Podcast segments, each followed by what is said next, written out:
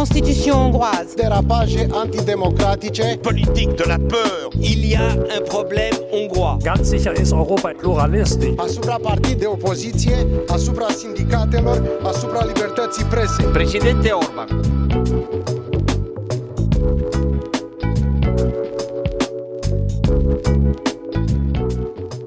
Αγαπητές και αγαπητοί ακροατές και ακροάτριες των podcast της εφημερίδας Ο Χρόνος, καλώς μας ήρθατε σε ένα ακόμη επεισόδιο που ηχογραφούμε στο στούντιο 1 του Ευρωκοινοβουλίου στο Στρασβούργο.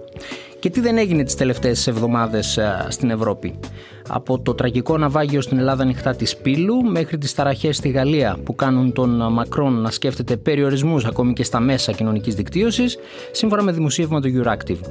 Αν αναλογιστούμε πως η ομάδα Visegrad δεν είναι πια ενωμένη στο μεταναστευτικό, αφού μόνο η Πολωνία και η Ουγγαρία εξακολουθούν να είναι αντίθετες με το πρόσφατα προτινόμενο σύστημα μετεγκατάστασης των προσφύγων, ενώ η Τσεχία και η Σλοβακία το υποστηρίζουν, και δούμε και την εξαιρετικά ανησυχητική άνοδο της ακροδεξιάς στην Ευρώπη, δεν ξέρω πόσο εύκολες για τη δημοκρατία θα είναι οι ευρωεκλογές το 2024.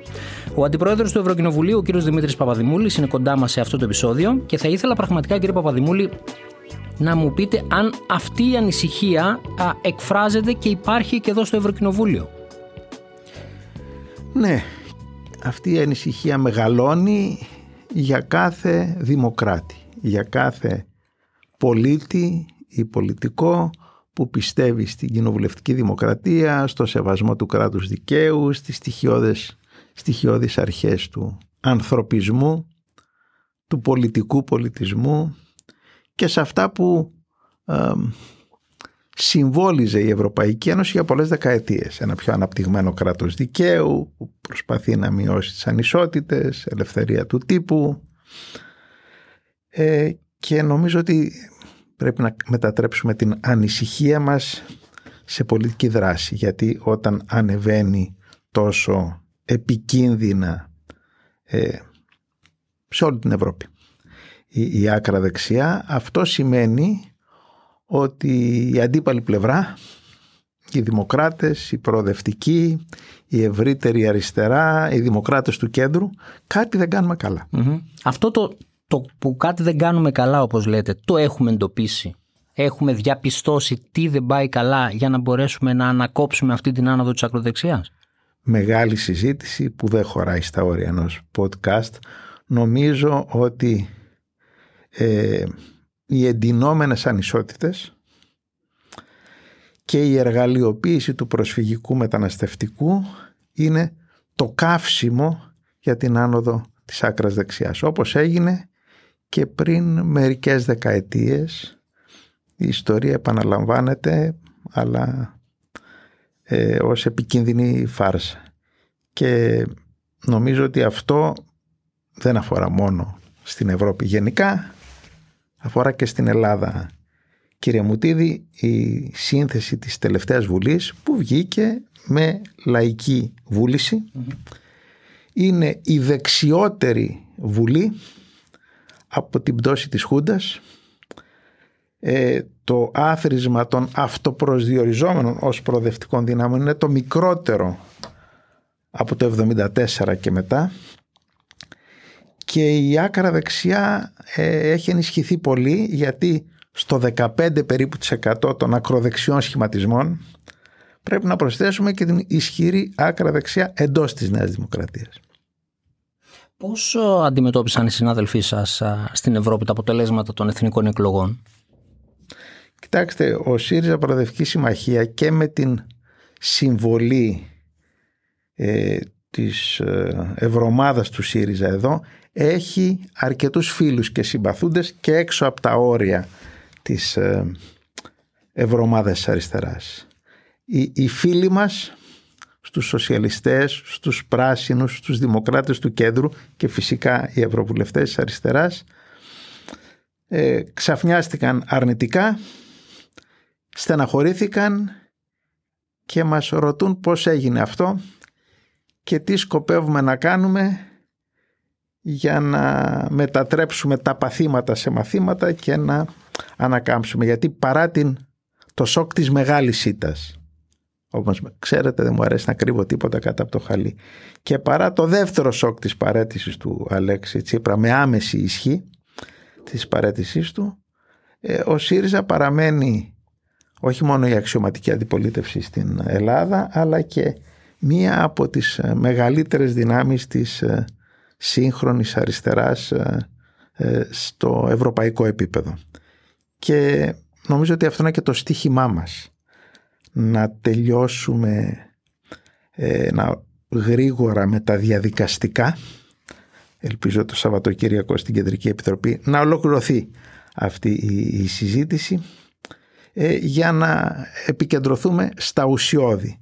Τι προτείνουμε, τι κάνουμε ε, χωρίς χρονοτριβή για να βρεθεί με δημοκρατική διαδικασία, να επιλεγεί με δημοκρατική διαδικασία η διάδοχος ή ο διάδοχος του Αλέξη Τσίπρα και πώς ασκούμε με μεγαλύτερη επιτυχία και τα καθηκόντά μας ως αξιωματική αντιπολίτευση.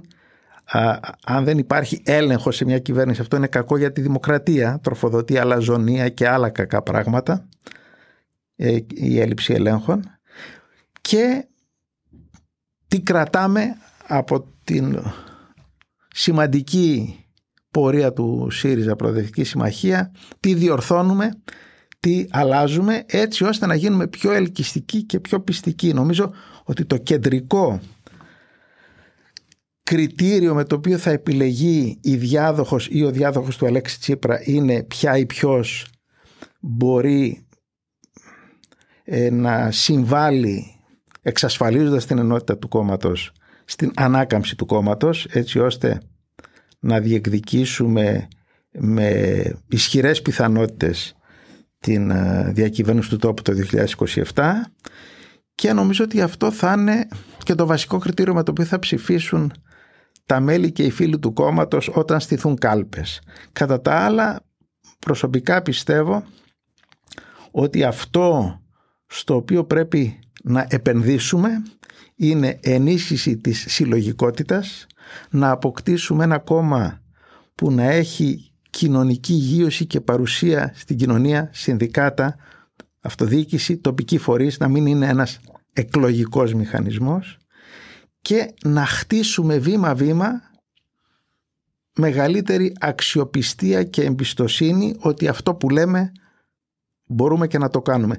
Δεν νομίζω ότι για το ΣΥΡΙΖΑ ε, βοηθάει η συζήτηση να πάμε πιο πολύ προς το κέντρο ή πιο πολύ προς τα αριστερά. Εγώ νομίζω ότι αυτά είναι ε, από προσανατολιστικά διλήμματα. Πρέπει να παραμείνουμε ένα ευρύχωρο κόμμα της σύγχρονης αριστεράς που να χωρά από τον παραδοσιακό αριστερό μέχρι τον σοσιαλιστή, τον οικολόγο, τον κεντροαριστερό, τον προοδευτικό κεντρό, το οποίο όμως να εμπνέει ελπίδα, να μην είναι μόνο καταγγελία αλλά και πρόταση και να, το να μας ξαναεμπιστευτεί ο κόσμος που μας εγκατέλειψε ε, προς διάφορες κατευθύνσεις ότι όταν λέμε κάτι το εννοούμε που σημαίνει εκτός από το θέλω μας που αφορά όραμα, στρατηγική, ε, μακρόπνοους στόχους πρέπει το μπορώ μας το τι μπορώ να κάνω τα επόμενα χρόνια για τη χώρα, για την κοινωνία, ιδιαίτερα για τα κοινωνικά στρώματα που θέλουμε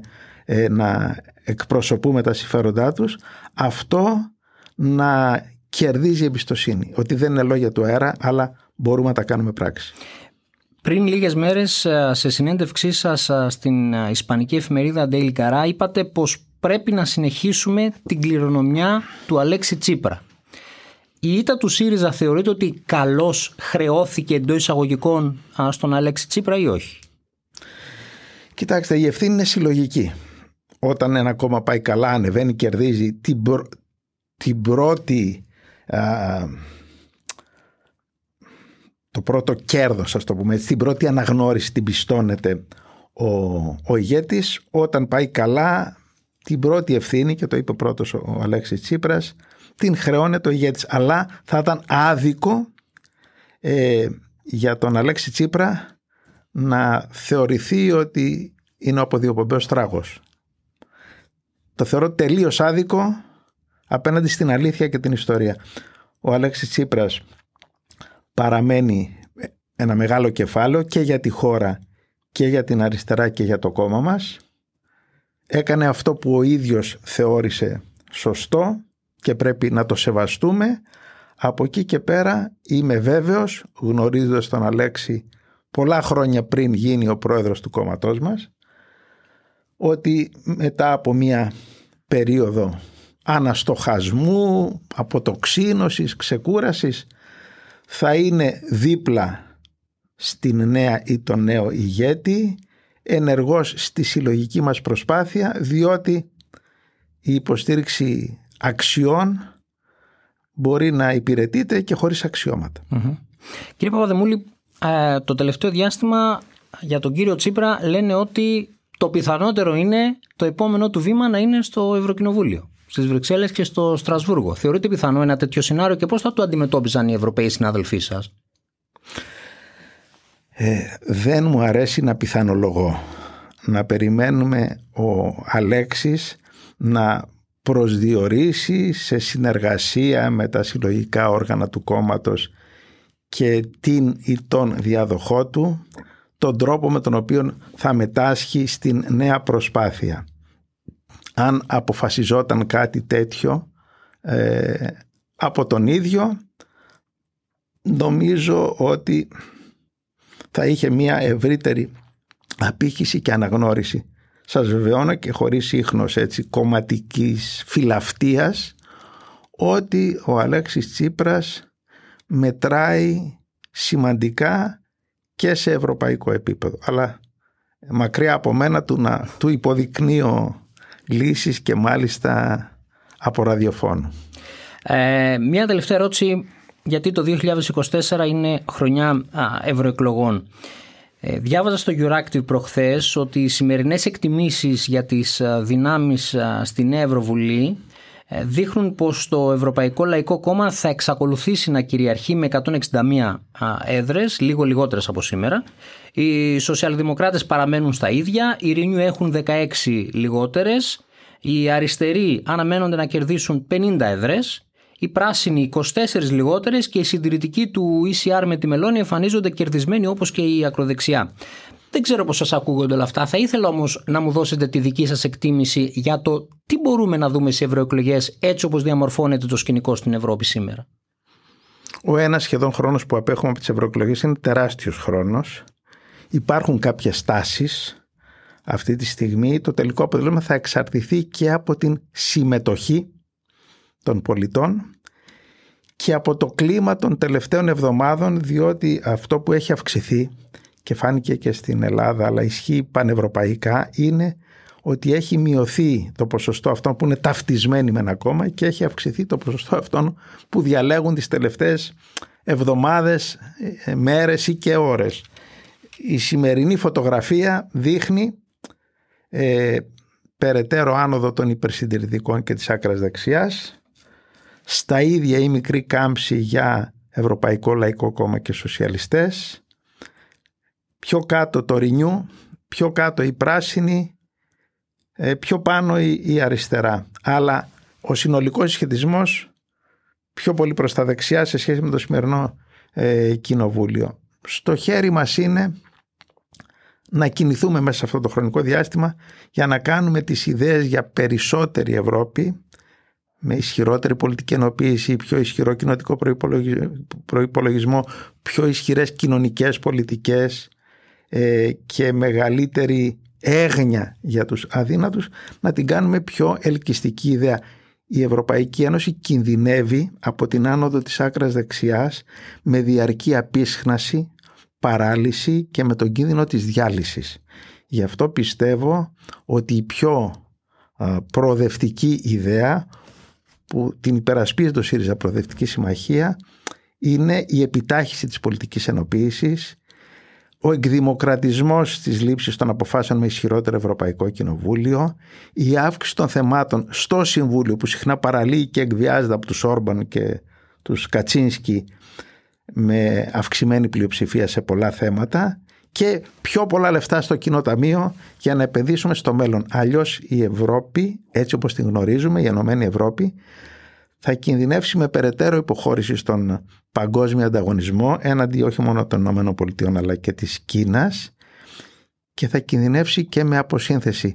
Οι διάφορες μελώνει σήμερα στην Ιταλία, στην Σουηδία, πιθανότατα αύριο στην Ισπανία δεν υπηρετούν το όραμα μιας ενωμένης δημοκρατικής Ευρώπης αλλά τη στασιμότητα και την υποχώρηση ε, και με ανισχύει ιδιαίτερα ότι στη Γερμανία ανεβαίνει επικίνδυνα η άκρα Γι' αυτό πιστεύω ότι η αριστερά και στην Ευρωπαϊκή Ένωση και στην πατρίδα μας και στην περίπτωσή μας ο ΣΥΡΙΖΑ Προοδευτική Συμμαχία δεν πρέπει να κλειστεί στο καβούκι του. Πρέπει να παραμείνει ένα ευρύχωρο κόμμα της σύγχρονης αριστεράς που να πάρει πρωτοβουλίες ξεπερνώντας γρήγορα, δημοκρατικά, με, με οριμότητα, με ευθύνη ε, τα προβλήματα που του τίθενται επιτακτικά ε, από την ήττα και την παρέτηση Τσίπρα. Δεν είναι δυνατόν το κόμμα μας να μείνει ακέφαλο για μήνες, ούτε θα πρέπει να α, βραδιπορούμε και να κολλησιεργούμε στην επίλυση των διαδικαστικών θεμάτων που έχουμε να επιλύσουμε στα θετικά καταγράφω δύο ομοφωνίες. Ξέρετε κύριε Μουτίδη ότι η ομοφωνία στο ΣΥΡΙΖΑ είναι η είδηση αφεαυτή. λοιπόν, η ομόφωνη επιλογή του Σοκράτη Φάμιλος Προέδρου της κοινοβουλευτικής μας ομάδας για το μεταβατικό διάστημα μέχρι την εκλογή της νέας ή του νέου Προέδρου και η ομόφωνη επιλογή του Στέργιου Καλπάκη ως εκπροσώπου τύπου ε, του κόμματος για μένα που είμαι από τα γενοφάσκια μου σε αυτό το χώρο και θα έλεγα ότι μαζί με τον Γιάννη Δρακασάκη είμαστε και από τους συνειδητές του βασικού πολιτικού προγόνου του σημερινού ΣΥΡΙΖΑ, ενώ του συνασπισμού πριν 35 χρόνια, αυτά είναι αισιόδοξα σημάδια.